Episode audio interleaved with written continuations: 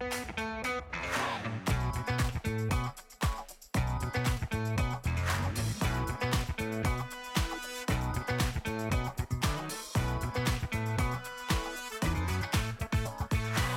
הבאים לפודקאסט של דיבורי קהילה, Community Talks, הפודקאסט על אנשים וקהילה.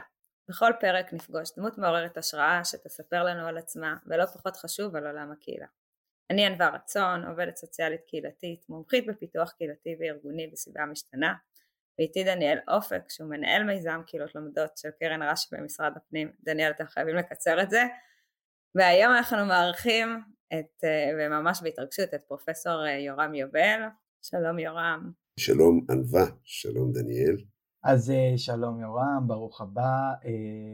אני אגיד, יורם הוא פסיכיאטר וחוקר מוח באוניברסיטה העברית, והוא עושה מילואים בפיקוד העורף יחד עם ענווה, שזה בעיניי אולי הביו הכי חשוב שהיה לנו פה עד עכשיו.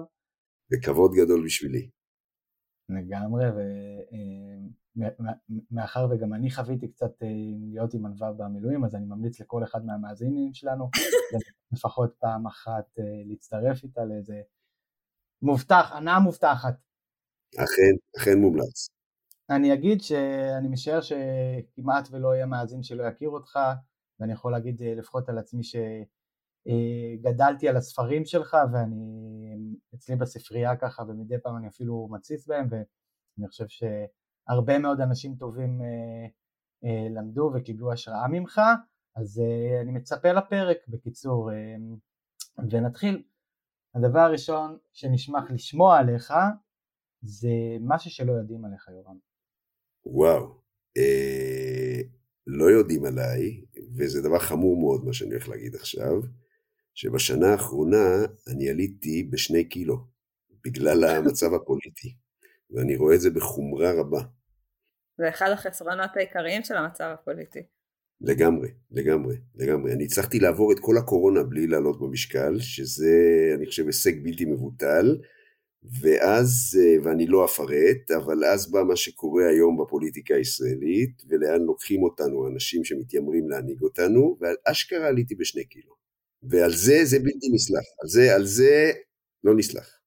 זה אכילה רגשית או... לגמרי, סתם... לגמרי, לגמרי, לגמרי. גלידות באמצע הלילה. אני מגיבה הפוך אגב, למצבים, למצבי סטרס, אני אפסקה לזה. אה, כן. תלמדי אותי, תלמדי אותי. תלמדי את כולנו. כנראה מעניין אם זה שונה אצל גברים ונשים. טוב, אמ, אז אה, ככה נשמח, אה, בסוף הפודקאסט שלנו על קהילה, ואנחנו תמיד מחברים את המרואיינים שלנו בין העולמות בעצם, זה חלק מהמטרה שלנו. ואני אשמח שתספר לנו קצת איך הגעת אה, לעולם הקהילה, או מה הקשר שלך לעולם הקהילתי, מעבר לזה שאתה עושה מילואים עם ענווה, זאת אומרת, זה, זה כבר אנחנו יודעים. אני נולדתי. זאת אומרת, אה, אני בן אדם, אה, וכל אדם, אה, בין אם הוא רוצה את זה ובין אם הוא לא רוצה את זה, בין אם הוא מבין את זה ובין אם הוא לא מבין את זה, כי איך שהוא בא לאוויר העולם, כן, עוד לא נשם את נשימתו הראשונה, והוא כבר חלק מקהילה. אה, וויניקוט המופלא אה, אמר את המשפט הנפלא, There's no such thing as a baby. There's only a mother infant pair. כן, אין דבר כזה תינוק, יש רק uh, זוג של אימא ותינוק.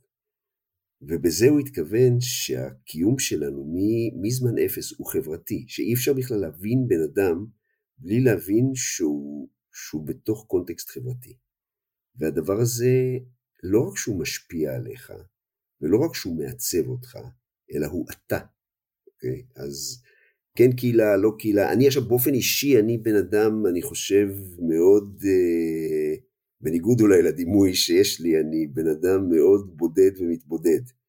אה, אבל זה לא רלוונטי, זאת אומרת, אני חושב שגם בודדים ומתבודדים, אנחנו כולנו חלק מקהילה.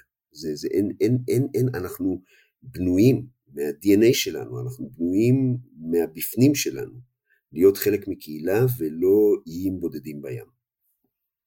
ככה זה. אז באמת אה, היום הגענו לדבר, ונראה לי קצת ממש הכנסת אותנו, שזה מעולה, ואנחנו לא, זה אומר שאנחנו לא נתפזר כמו שזה קורה לנו הרבה פעמים, על המוח הקהילתי וגם קצת הקשר של זה אולי לאושר. אז איך הדבר הזה באמת מתפתח? אז דיברנו על השלב הינקות באמת של התינוק והחוסר נפרדות מהאימא שהם בעצם זוג, אז איך זה עובד בשלבי החיים, איך המוח הקהילתי מתפתח? אה, דבר ראשון נגיד שהמוח זקוק לקהילה כדי להתפתח. זאת אומרת, אה, בניגוד למה שחשבנו פעם, וזה שהמוח, כמו שאר אברי הגוף, פשוט אה, מתפתחים על ידי תוכנית התפתחותית שגלומה בתוך ה-DNA.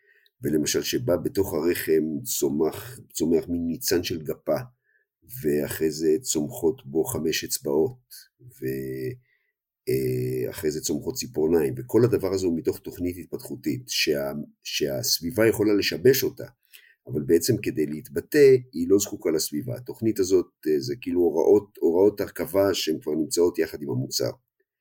בכל מה שנוגע להתפתחות המוח, אה, אנחנו זקוקים לגירויים חברתיים אה, מתאימים, תואמים, מההתחלה. ואם שוללים את, את הגירויים האלה, וזה מה שעשה הארי הרלו בניסויים האכזריים שלו, שהוא עשה אותם כשעוד לא היו אה, ועדות אתיקה לניסויים בבעלי חיים וכל אחד היה יכול לעשות מה שהוא רצה, אה, כשהוא לקח גורי קופים והפריד אותם מהאימהות שלהם וגידל אותם בבדידות מלאה, אה, מה שהוא הראה זה שההתפתחות של הגורים האלה הייתה משובשת באופן קיצוני. והוא לא ידע לעשות את זה אז, אבל היום אנחנו יודעים לעשות את זה, אנחנו יכולים גם למדוד את זה במוח. ולראות שיש מבנים ואזורים ונתיבים במוח שפשוט לא התפתחו עם, עם המוח, לא, לא רק שהגירוי צריך להיות הגירוי החברתי המותאם, אלא הוא צריך לבוא בזמן המותאם. זאת אומרת, זה, זה לא רק עצם, שזה עצם זה שזה יינתן, אלא זה צריך להינתן בתקופות קריטיות מסוימות כדי שההתפתחות תהיה תקינה. כן? אז, אז אם תרצי, לא רק שהקהילה משפיעה על המוח, אלא הקהילה בונה את המוח, והבנייה הזאת זה לא nice to have, זה must have. ככה אנחנו, זה מה ש... אם אני צריך, אם יש דבר שאנחנו הבנו אותו בשלושים שנים האחרונות של התחום המתפתח הזה, שנקרא social neurosciences, או מדע המוח החברתי, זה מה שהבנו, מה שאמרתי עכשיו.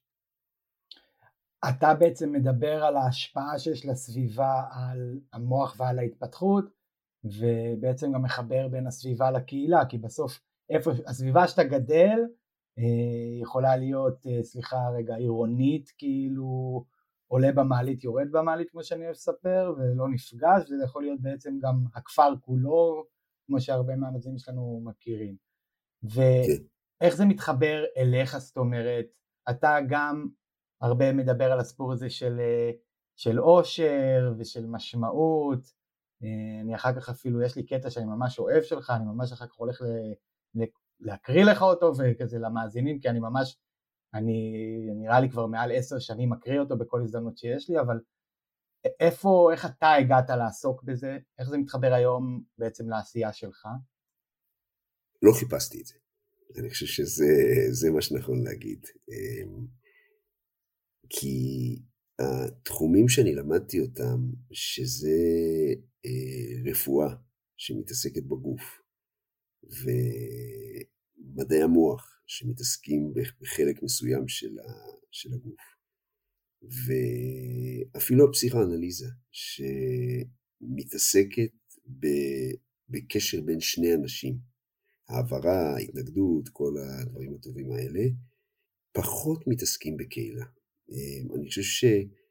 פרויד כתב את, ה, את החיבור המדהים שלו, כן, על פסיכולוגיה של קבוצות, הוא כתב את זה רק בשנות ה-20, הוא כבר היה איש זקן כשהוא uh, כתב את, ה, את החיבור הזה. Uh, זאת אומרת, הוא, גם הוא הגיע לזה די מאוחר.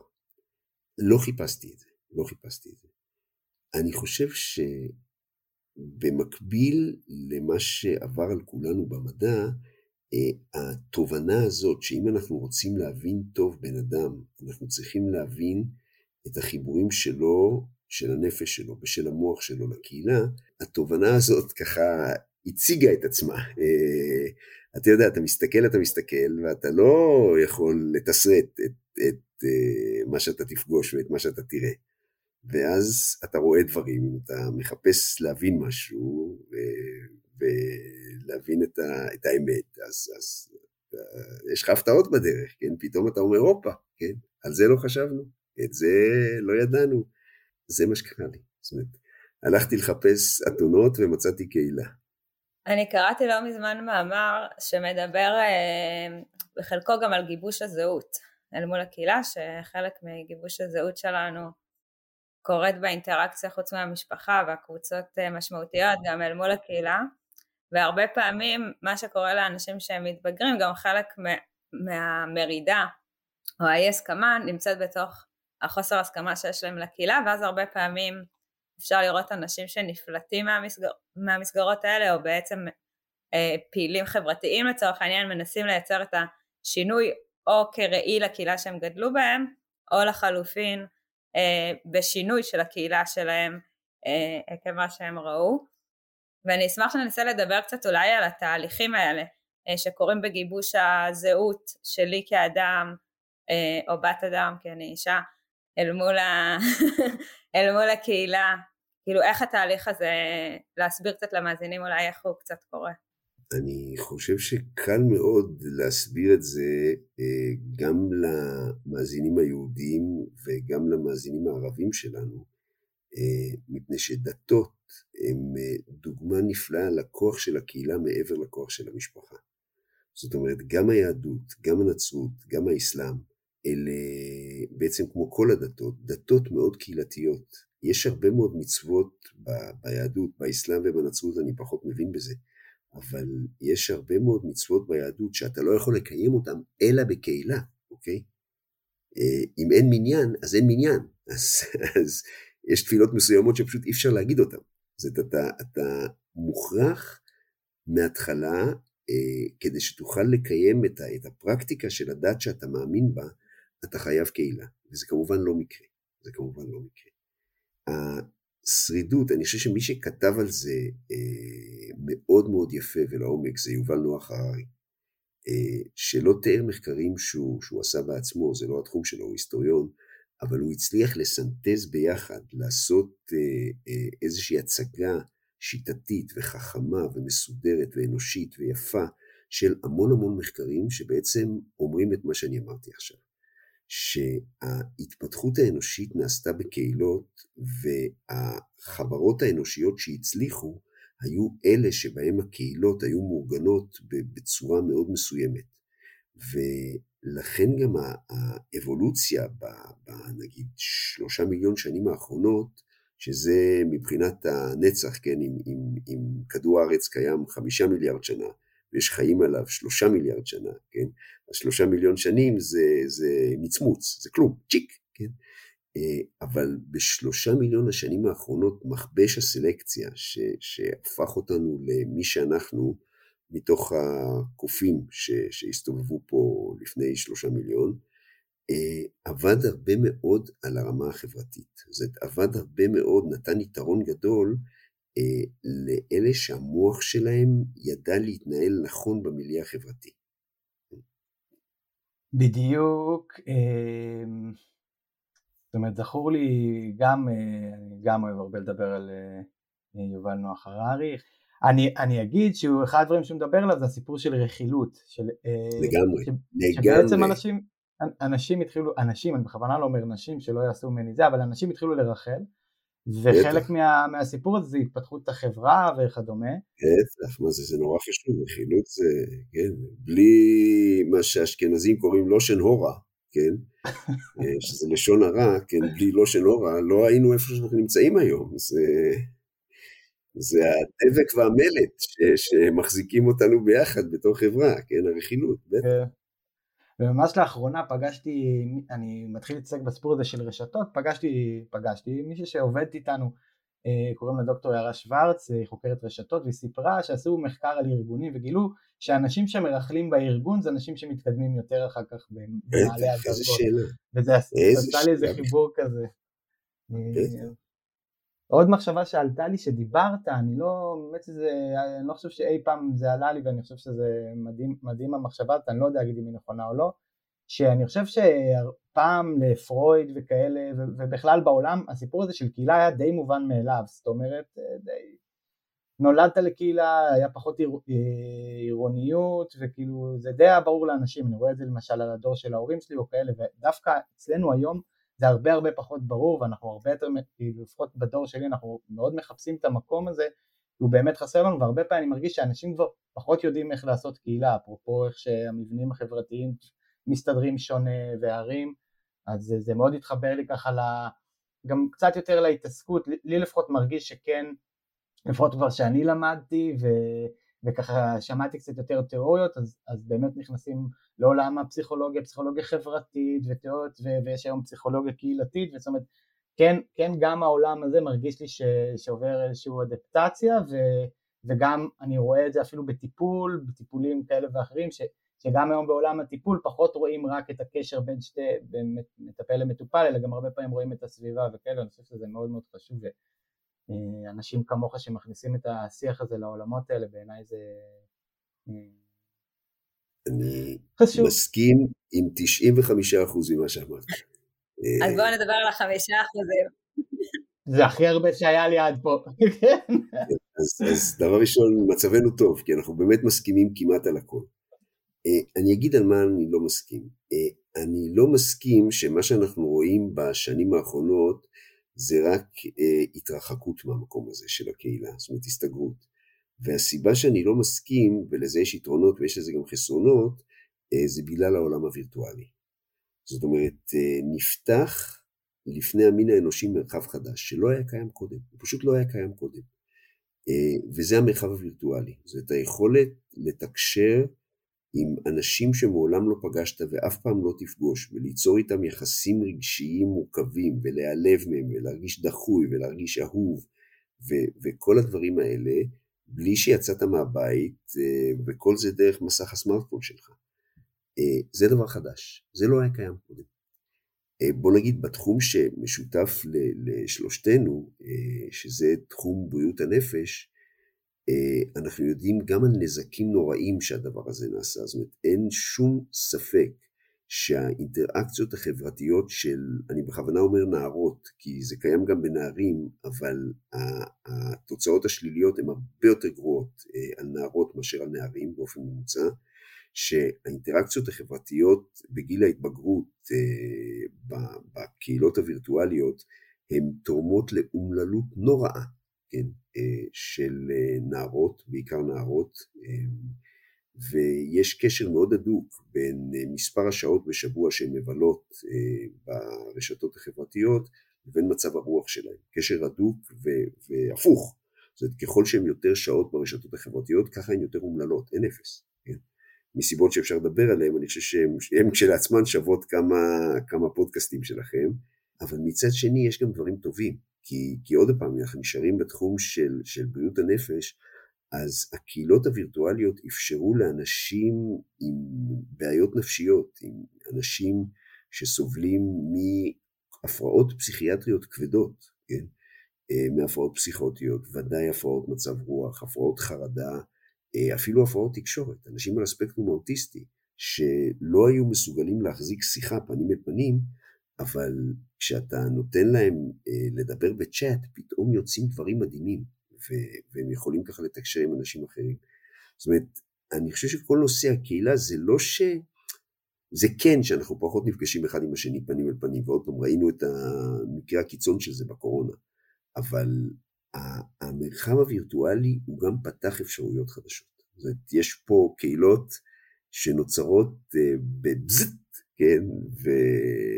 ואני אומר, אני לא, אני לא רוצה לייפות את זה, זאת אומרת, לעניות דעתי, כשמסתכלים על התחום של הקהילתיות והחברה, הנזק עולה על התועלת באופן ממוצע, לדעתי. אבל אי אפשר להגיד שאין תועלת, יש תועלת ויש אנשים שבשבילם זה פשוט סם חיים, הקהילתיות הווירטואלית הזאת, שזה מה שמחזיק אותם בחיים, בשביל זה הם חיים. קראתי, אה, יש את הספר של יונתן זקס שדיברנו עליו פעם כבר כאן, על המוסריות החדש, והוא גם שם שם רפרנס אה, למחקרים שדיברת על הנערות והמדיה החברתית, אבל הוא גם כותב על, אה, המיומנויות תקשורת של הדור הזה שהן קצת נעלמות כי הם מתרגלים לדבר מתוך וירטואליות ואז הוא תיאר כל מיני מיומנויות תקשורת וזה ממש הזכיר לי הפרעות תקשורת והחיבור שם גם במימד הרגשי שלדעתי גם ראו את זה במיפויי מוח שהם נעלמים קצת היכולות תקשורת המקומות של הרגשות וההתרגשות מדברים וכולי וגם במקום של השיח וזה ממש מעניין לראות לאן הדבר הזה ייקח אותנו בשנים הבאות ואיך מנסים לגשר על זה. אני חושבת שמימוני התקשורת אולי יהיה שיעור בבית ספר בקרוב, איך לנהל שיחה. כן, נכון. אני רוצה שננסה שנייה לחבר את כל מה שדיברנו על לאושר ולמשמעות אה, ואיך באמת הדבר הזה מוביל אותנו להיות מאושרים יותר, פחות, מה זה אושר בכלל, מה זה המשמעות הזאת. את, אתם כן. מרשים לי להקריא את הקטע שלקח לי כמה דקות לחפש אותו? אתה יודע מה אומרים, די, די, די, די, תמשיך. כן. אני, אני, אני אגיד גם, אני אחבר את זה לסיפור של משמעות, אני, אני, אחד הדברים הראשונים שעשיתי בחיי זה לעבוד בכנפיים של קרמבו. ובכנפיים של קרמבו החזון אה, ממש אומר, ואגב גם מגשימים אותו, זה מטורף, אבל הוא אומר אה, מקום ומשמעות לכל אדם.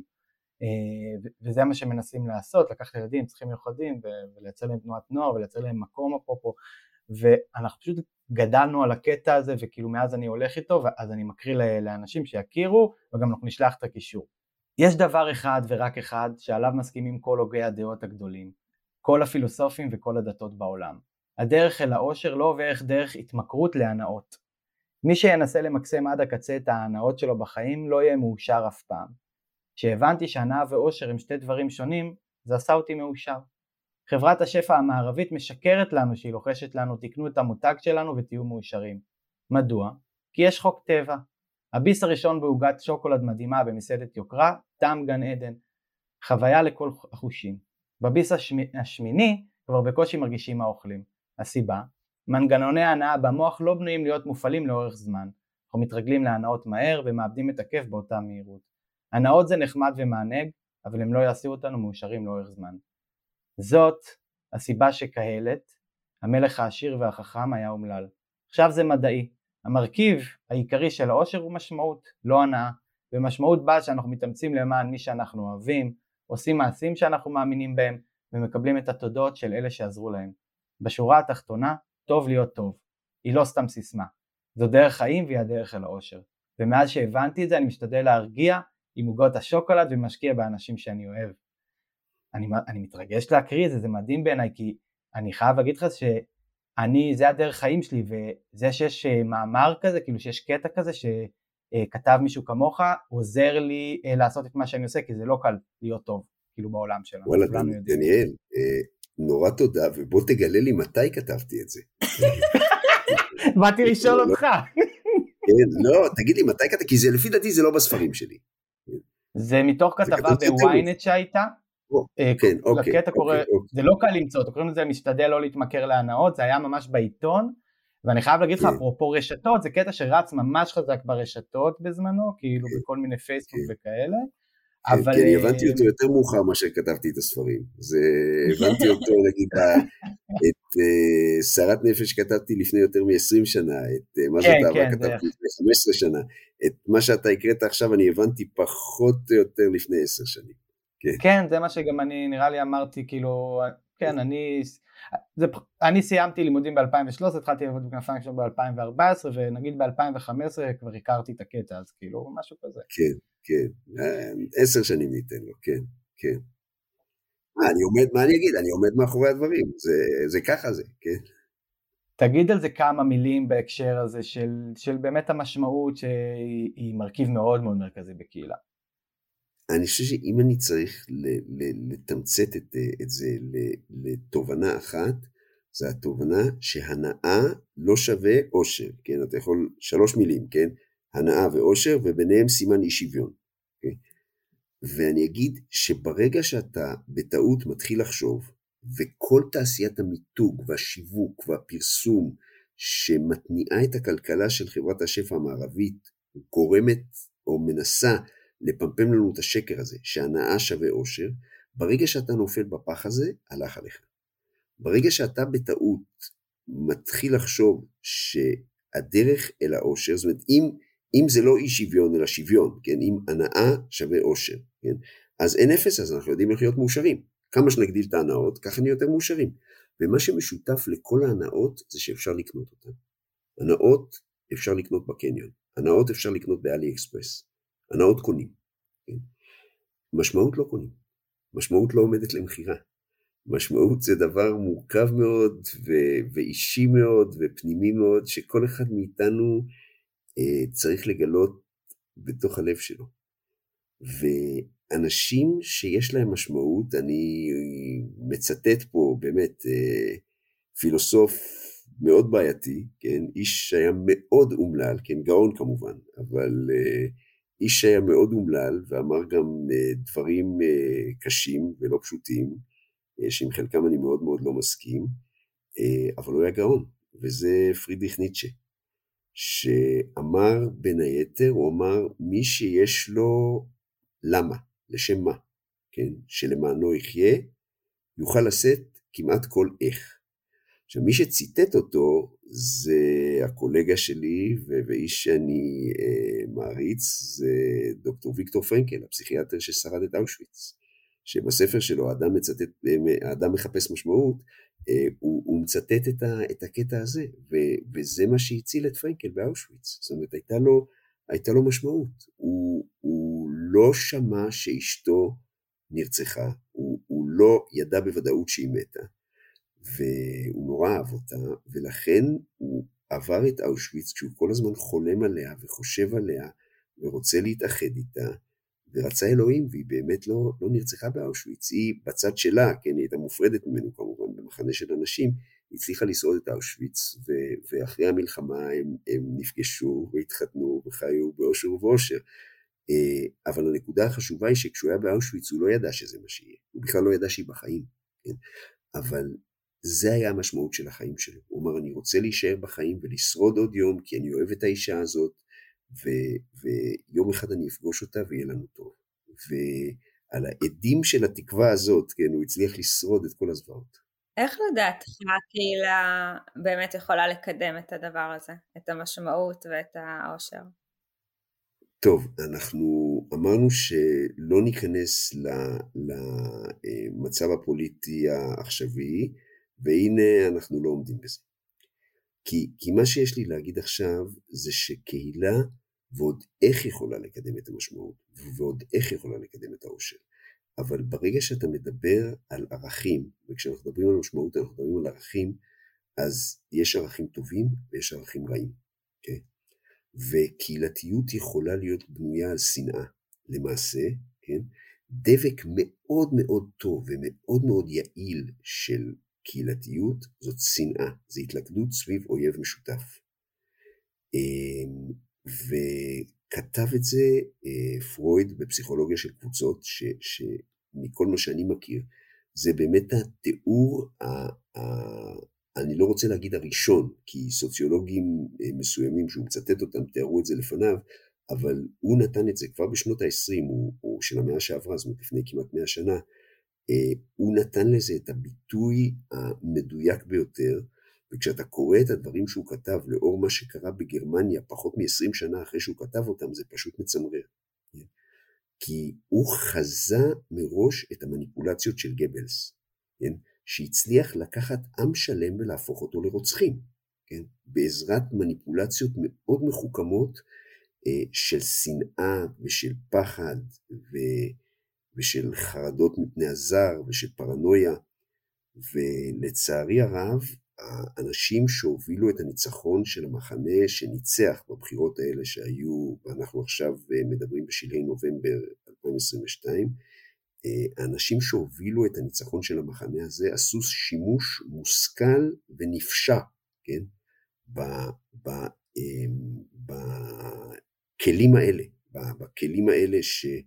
שנחזו על ידי פרויד והסוציולוגים, ששוכללו על ידי גבלס ומרעיו, אה, ושנמצאים עד היום, ומשתמשים בהם בעולם, והם השתמשו בהם עלינו, על החברה הישראלית, ועשו בה שמות, וניצחו בבחירות. זה לקחנו את זה למקום דווקא השלילי של הקהילה. אה, כן, ו... כן, זהו, שאני רוצה להגיד שקהילתיות, זה מה שרציתי להגיד, שקהילתיות יכולה, מה שמלכד קהילה זה לא בהכרח דבר טוב. זה, אתה, ציון במשפט תיפדה, אנחנו, ה, ה, זה לא מספיק לבנות קהילה, הקהילה צריכה להיות בנויה על, על יסודות טובים, ריבונו של עולם. החברה הגרמנית של מלחמת העולם השנייה הייתה חברה מאוד חזקה. ריבונו של עולם, תחשבו על זה רגע מהצד שלהם. זאת אומרת, מה הם עמדו והם המשיכו להילחם, כל העולם היה נגדם, כן? בחצי השני של המלחמה הגורל התהפך נגדם, טחנו להם את הערים, האבדות שלהם בצבא היו בלתי נסבלות, כן? כבר לא נהיה להם אוכל, והם המשיכו להילחם, הם היו חברה מאוד מלוכדת, עד שהם קרסו, אבל הם המשיכו להילחם ממש עד הסוף. זאת אומרת, אפשר, בכלים הנוראים האלה אפשר לבנות קהילתיות נפלאה, כן? ואוי ואבוי לנו אם נעשה את זה, ואני אומר, וכבר עשו את זה אצלנו, וכדאי מאוד שנפסיק. אתה יודע שנתן שרנסקי יש לו את הספר יתרון הדמוקרטיה. כן, כן, איזה נשמה, איזה נשמה, כן. אבל הוא ממש מדבר על זה, על, ה, על הליכוד בעצם, איך, מלק, איך מלכדים, אה, את, איך ליכדו את ברית המועצות דרך אה, שנאה והפחד, כאילו כן. מהשונה ומאחר. לגמרי. שרק ככה אפשר לשלוט. אה, רק ככה אפשר לשלוט באופן דיקטטורי. אה, אתה יכול לשלוט באופן דמוקרטי, אבל אז אתה צריך להיות מוכן לזה שיחליפו אותך. והבעיה מתעוררת כשאנשים נדבקים עם הטוסיק לכיסא, והם אומרים, אני רוצה להישאר בשלטון בכל מחיר ולא מעניין אותי מה יקרה. ואז, אם הם אנשים אינטליגנטים, ואנחנו מדברים פה על אנשים מאוד אינטליגנטים, הם מגיעים מהר מאוד לשימוש באמצעים הפסולים האלה. אני, אני יכול להגיד את זה בהקשר של קהילתיות והתלכדות ואגב גם זהות בהקשר הקיבוצי, כן? אני גדלתי, גר בקיבוץ ו... ואפרופו ברית המועצות וזה שהקיבוצים כאילו התחילו מתוך קומוניזם ו... ו... ו... והריצו את אה, סטלין ולנין ודומיו אמ, וגם קיבוץ היה בו אלמנט אה, שבסופו של דבר אני לא יכול להגיד שכל היום הטיפו לנו על שנאת הזר, אבל מאוד התלכדות פנימה, מאוד משהו שהוא בועתי כזה ש, ש, של, של אליטיסטיות, של אנחנו יותר טובים, לנו יש ערכים, לאחרים לא, כאלה, שזה גם מבוסס באיזשהו מקום, לא רוצה להגיד שנאת הזר, אבל, אבל על, על, על, על מקומות מאוד דומים ממה שאתה אומר, ואני חייב להגיד שזה זה התלכד, וברגע שהקיבוצים נפתחו לעולם, יש הרבה סיבות למה קיבוצים הם היום משהו אחר, אבל ברגע שהקיבוצים נפתחו לעולם, גם האתוס הזה והרבה מהדברים האלה בעצם אה, התנפצו והיה הרבה יותר קשה לשמור על הקבוצה, ללכד וכדומה, mm. אז כאילו mm. אני, mm. אני מעבר לפוליטיקה, אה, אני מאוד מתחבר להקשר הזה, אני חושב ש, שאם אני ככה לוקח את מה שאתה אומר ומחבר את זה בין משמעות לסיפור הזה של באמת קהילה, אה, מעבר לזה שאני חקרתי אה, דרך מדד הקהילתיות, שעבדתי בחברה למתנסים את הסיפור הזה של קהילתיות, ובאמת אחד המרכיבים המרכזיים זה, משמעות, זה משמעות, אני ממש ראיתי, אה, ראינו את זה במחקר שבעצם כשאתה מודד את הפרמטרים, נגיד מול שייכות, מול אה, חיבוריות, מול כל מיני פרמטרים אחרים, מה שיש הכי מעט אה, לאנשים בכלל הערים, בכלל היישובים, יש מקומות שיותר גבוה, פחות גבוה, ותמיד זה הפרמטר הכי נמוך, זה משמעות, זאת אומרת השפעה, היכולת באמת להיות, להשפיע אפרופו, וזה גם מאוד מאוד קשור למנהיגות, אני לוקח את זה בעיקר למנהיגות המקומית, אפרופו אה, ראשי ערים של 30 שנה וכדומה, שלא לא מאפשרים אה, בעצם להשפיע, זאת אומרת הם לא מאפשרים לאנשים שלהם להיות משמעותיים באמת, אה, ובהקשר הזה אני כן גם מסייג, אני אומר שהרבה אנשים מוצאים את המשמעות שלה, שלהם באמת בדברים הקטנים ובמערכות יחסים וב... זוגיות וכאלה שזה מאוד מאוד חשוב, בעיניי זה לא מספיק, זאת אומרת אה, אפרופו בדידות וכאלה, אני חושב, אני חושב שזה לא מספיק, אתה צריך לפגוש אנשים, אתה צריך לראות, אתה צריך לעשות דברים שאתה מרגיש שאתה עושה עבור אחרים, שאתה טוב עבור אחרים, אפרופו אה, הקטע שלך, וכל עוד אין לאנשים את המקומות האלה ואת האפשרויות האלה, בסוף הם בעיניי, כן, שוב, ילכו ויקמלו. אני חושב שזה לגמרי נכון, ואתה מחזיר אותנו למקום שבו בעצם היינו צריכים להיות, אה, ועוד פעם הפוליטיקה הסיחה אותנו משם, וזה שאלת העושר. ואין ספק, זאת אומרת שאלתם אותי את השאלה ובעצם לא עניתי עליה, ועכשיו זו הזדמנות לענות עליה. שאין ספק שקהילתיות מרבה עושר. זאת, אם יש דבר אחד שאנחנו יכולים לראות אותו מכל המחקרים, זאת אומרת, זה, זה החל מ, מהשאלה של כמה חברים יש לך מנבא את רמת העושר שלך. ואפשר למפות את העץ החברתי שלך דרך הרשתות החברתיות, ולא רק לנבא את רמת העושר שלך, אלא לנבא את החוזק של קישוריות של מרכזים מסוימים במוח שלך, אוקיי? מתוך, מתוך רשימת אה, אנשי הקשר שלך, כן? ואיך הם מתמפים ברשת החברתית, דברים מטורפים, כן? אה, שבאמת מראים לנו שהחברתיות והקהילתיות, וספציפית במה שאתה אומר, להרגיש שאתה מועיל, להרגיש שיש לך משהו לתרום, לתת אה, לאחרים, לקהילה, זה מרכיב, שזה בעצם משמעות, כן? וזה מרכיב הכרחי באושר. כן? אנשים צריכים את זה כדי להיות מאושרים. ואני חושבת שזה מכניס אותנו גם לשאלה הבאה וגם לשאלה שרציתי לשאול, אני כבר אעטוף אותם ביחד, שזה בדרך כלל זה טיפ על קהילה, אבל uh, ניקח את זה ל... נניח uh, יכולת לתת uh, טיפ לכל מנהיג שקיים על איך לייצר את הדבר הזה, את המשמעות של אזרחים או של תושבים, או איך אפשר לעשות את זה. להגיע לשם לדעתך. את יודעת, אני לא קבליסט. אני, דיברנו על זה קודם לפני שהתחלנו להקליט, אני, המשפחה שלי, אה, המוצא שלנו זה מתלמידי הגר"א, מה, מהפרושים, מהליטאים, מבוגרי ישיבת וולוז'ין של הגאון מווילנה, כן? אלה מסנוגדים, אלה ההפך מקבלה, ההפך מחסידות, כן? ובכל זאת, כן, יש דבר אחד נורא יפה מהמודל הקבלי, שאני רוצה לציין אותו פה, וזה בתיאוריה שלהם של איך נברא העולם. ובתיאוריה הקבלית של איך נברא העולם, האקט הראשון שעשה אלוהים זה מה? צמצום. אלוהים מתכווץ. זה את הדבר הראשון שאלוהים עשה, כי, כי אם היה רק אלוהים בהתחלה, וזה מה שהיה, אין מקום לעולם. כן, אלוהים בכל מקום. זאת אלוהים היה מוכרח להתכווץ קצת, כן, כדי שיהיה מקום לעולם. ואני אמרתי את כל ההקדמה הארוכה הזאת כדי להגיע לתשובה לשאלה שלך של מה הייתי יכול לייעץ למנהיגים כדי שירבו קהילתיות וערכים, והתשובה היא להתכווץ, להצטמצם. אני חושב שהבעיה שלנו, ועוד פעם, אני חושב שזה נוגע למצב הפוליטי העכשווי, זה מנהיגים שרואים בעיקר את עצמם, וחושבים בעיקר על עצמם, ושואלים את השאלה איך אני אעמיק ואבסס את שלטוני איך אני אפאר את עצמי, איך אני אקדם את עצמי, איך אני אגרום לכולם להריץ אותי ולחשוב שאי אפשר בלעדיי. וזה הרסני.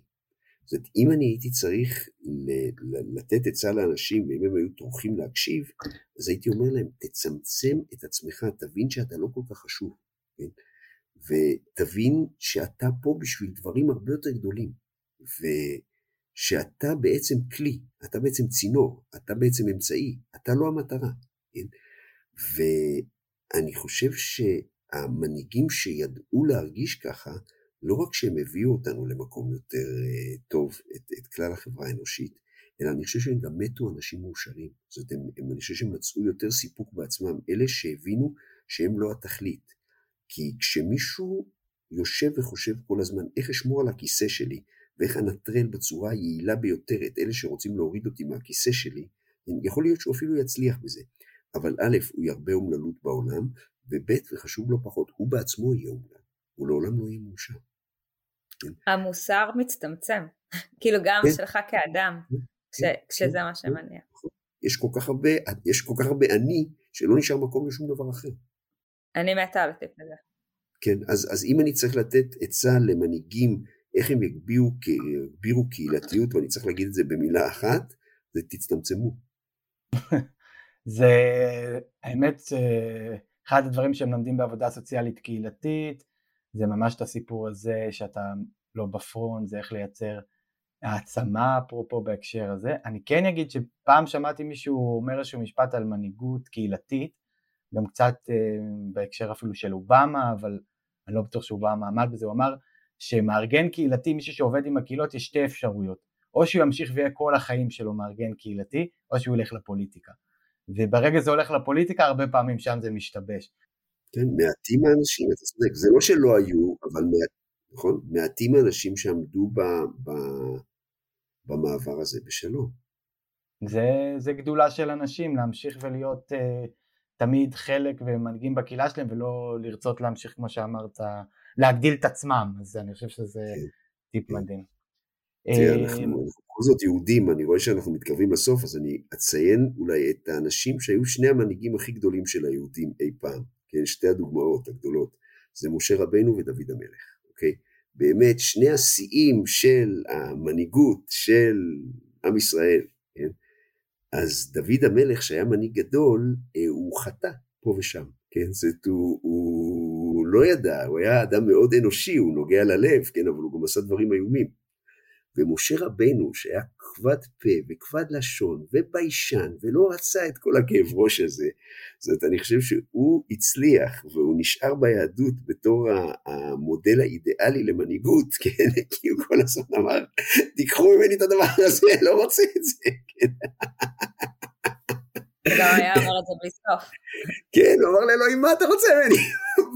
תיקח אותה ממני, תיקח את הדבר הזה ממני. ולכן הוא היה המנהיג הגדול ביותר, זאת הוא היה מנהיג נטו, הוא באמת לא רצה את כל הצרות האלה, כן? הוא נגרר לדבר הזה בעל כורחו, כן? הוא רק רצה שיעזבו אותו, כן? ו- ו- אבל, אבל הוא עשה את כל הדברים הנכונים, מפני ששאלת האגו שלו בכלל לא הייתה שם, כן? ולכן הוא נחשב עד היום, את יודעת, ממשה עד משה לא קם כמשה, כי, כי זאת הייתה מנהיגות אידיאלית. כן? זה לוקח חזרה לניט של אה, all to human, כאילו, כן, כן, שבסוף כן. להיות בן אדם, לתפוס את עצמי כאדם גם במנהיגות, כן, שאני כן. בשר ודם, כן. זאת הדרך. טוב, אה, מרתק, ואנחנו בשאלה האחרונה, יורם, אה, והיא, איפה אתה רואה את עולם הקהילה בעוד עשר שנים? וואו, איזה שאלה יפה. הזדמנויות גדולות וסכנות גדולות, אוקיי? אה, אני חושב שהמהפכה הטכנולוגית נתנה בידי מנהיגי היום ומנהיגי המחר כלים רבי עוצמה, ש... ואני מדבר על כל העולם הווירטואלי והרשתות והיכולת להדד מסרים וכולי, אה, שבהם אפשר להרבות טוב, אבל אפשר בהם גם להרבות רע. ואני חושב שהכל מאוד מאוד התעצם, הקישוריות והחיבוריות והמהירות אה, של מעבר אינפורמציה ברשתות חברתיות יכולים להביא המון ברכה ויכולים להביא המון נזק. אז אני חושב שזה נורא נורא תלוי ביושרה וברצון הטוב ובמצפון של אנשי מפתח, של, ה, של הנשים והאנשים שינהיגו ושעכשיו מנהיגים את הדבר הזה גם אצלנו בישראל וגם בעולם.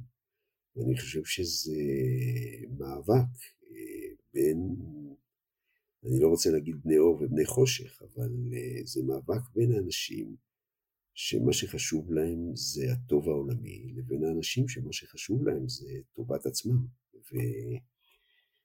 אני עוד לא יודע איך זה יוכרע, אני יודע למה אני מייחל ומה בכוחות הדלים שלי אני ניסיתי ואני מנסה לעשות, אבל איך זה יוכרע, אה, אני לא יודע, זה יכול ללכת לפה, זה יכול ללכת לפה, אה, נחיה ונראה.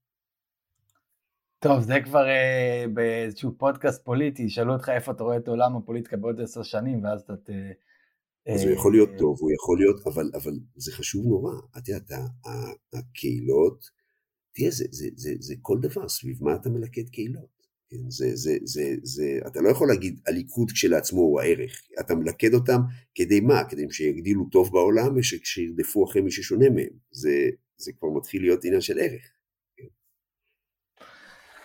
טוב, אה, תודה רבה. היה אה, תענוג. איתך.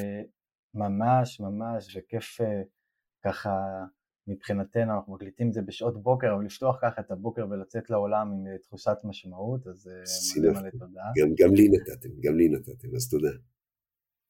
נגיד למאזינים, לפני שאנחנו ככה סוגרים את הספוטיפיי, שסיימנו עוד פרק של דיבורי קהילה, ואנחנו מזמינים אתכם להגיד לנו איזה עוד פרקים תרצו, מי תרצו שנראיין, אה, כן הסאונד יותר טוב, כן פחות טוב, בקיצור, ת, תגידו לנו מה אתם חושבים, אנחנו מגיבים, אנחנו מקשיבים, אנחנו ממש אה, לא, לא רוצים להיות פה מנהיגים עם מלא אגו, אלא הפוך, אנחנו רוצים הקשבה, אז תעזרו לנו להיות קשובים. שיש לנו ערוץ טלגרם בשם דיבורי קהילה, אנחנו מעלים שם תכנים בכל נושא הקהילה, אנחנו מזמינים אתכם להיכנס, וקבוצה שקטה בוואטסאפ שאנחנו ממש מעדכנים שם מדי שבוע על פרקים חדשים שעולים, ותצטרפו אליה, ויוטיוב וכל מיני פלטפורמות כאלה ואחרות, אנחנו בכל פלטפורמה אפשרית פחות או יותר, ואם לא תגידו לנו את זה, כי אנחנו לא מכירים את כולם, יש המון אפרופו עולם רשתות, תדרגו אותנו בספוטיפיי, בינתיים אנחנו על חמישה כוכבים ואנחנו רוצים להמשיך את הדבר הזה, זה נותן יותר חשיפה, אז כזה ככל שיותר אנשים ייכנסו מה לעשות זה יהיה יותר נהדר. אה, וזהו, תודה רבה. נשתמע בפרק הבא. תודה יורם. תודה ענווה. תודה, תודה דניאל.